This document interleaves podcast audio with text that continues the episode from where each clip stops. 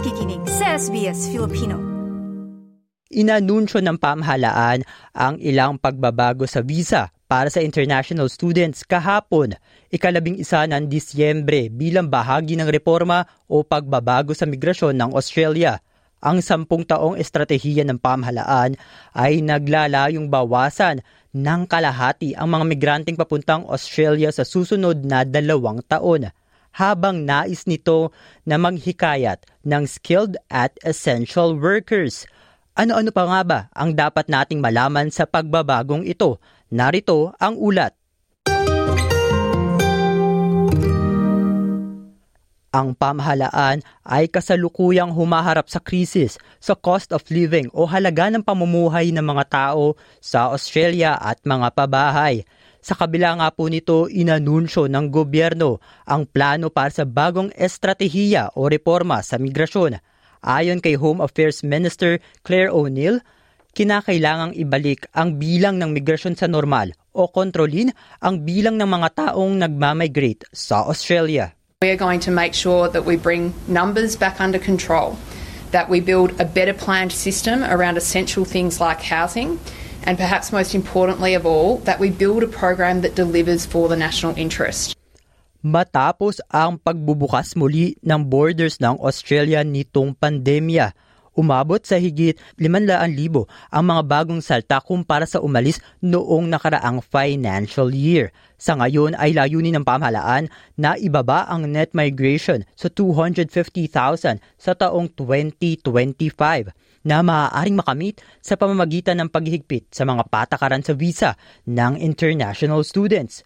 Kasama dito ang genuine student test para sa lahat ng visa applications at mas mataas na English test score para sa mga student at temporary graduate visas.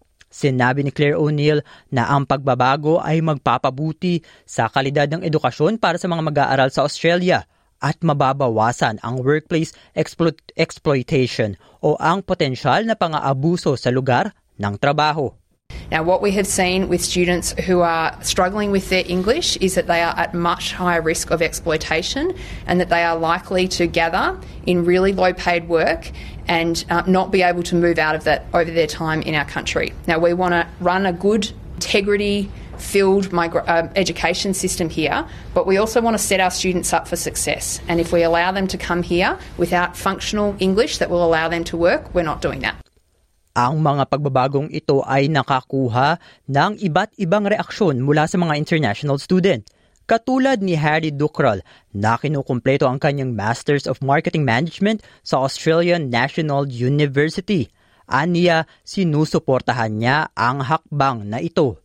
I literally think that it's quite necessary, to be very honest, when you, you know, come to a foreign country where, you know, English is their first language. I think you have to be very proficient about it.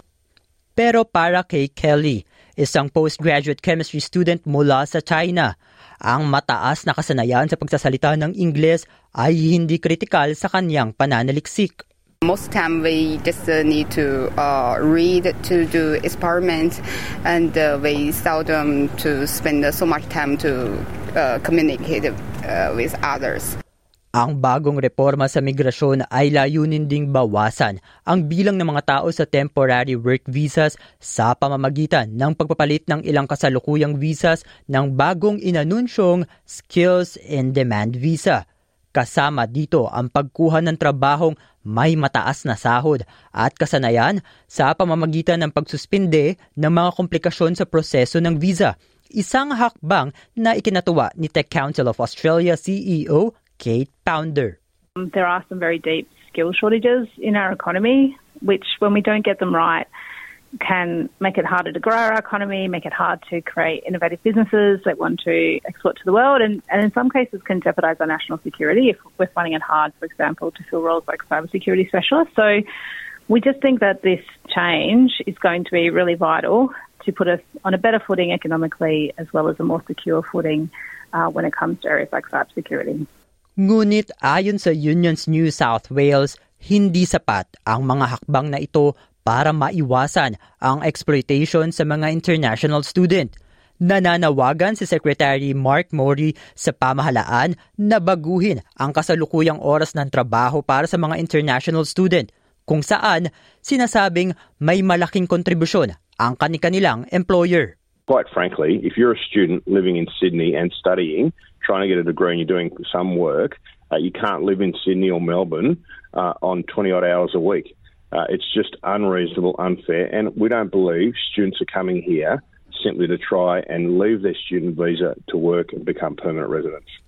May mga nagsasabi naman dahil sa antas ng migrasyon kaya tumataas ang presyo ng bahay at mas mababang kalidad ng buhay sa mga lungsod.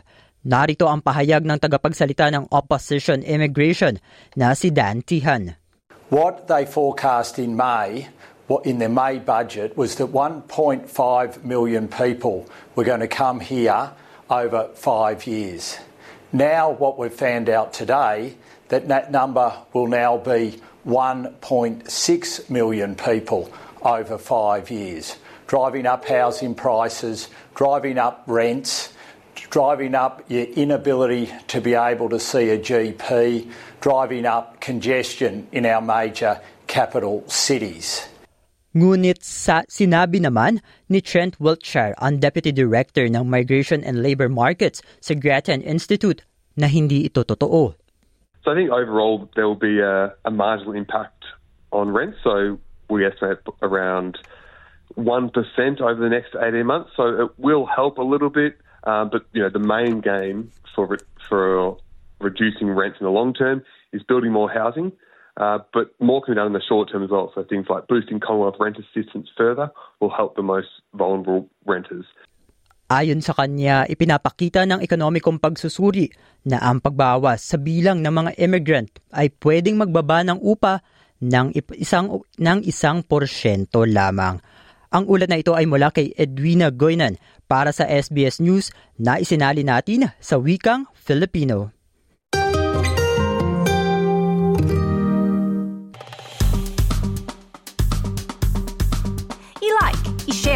Mag-comment, sundan ang SBS Filipino sa Facebook.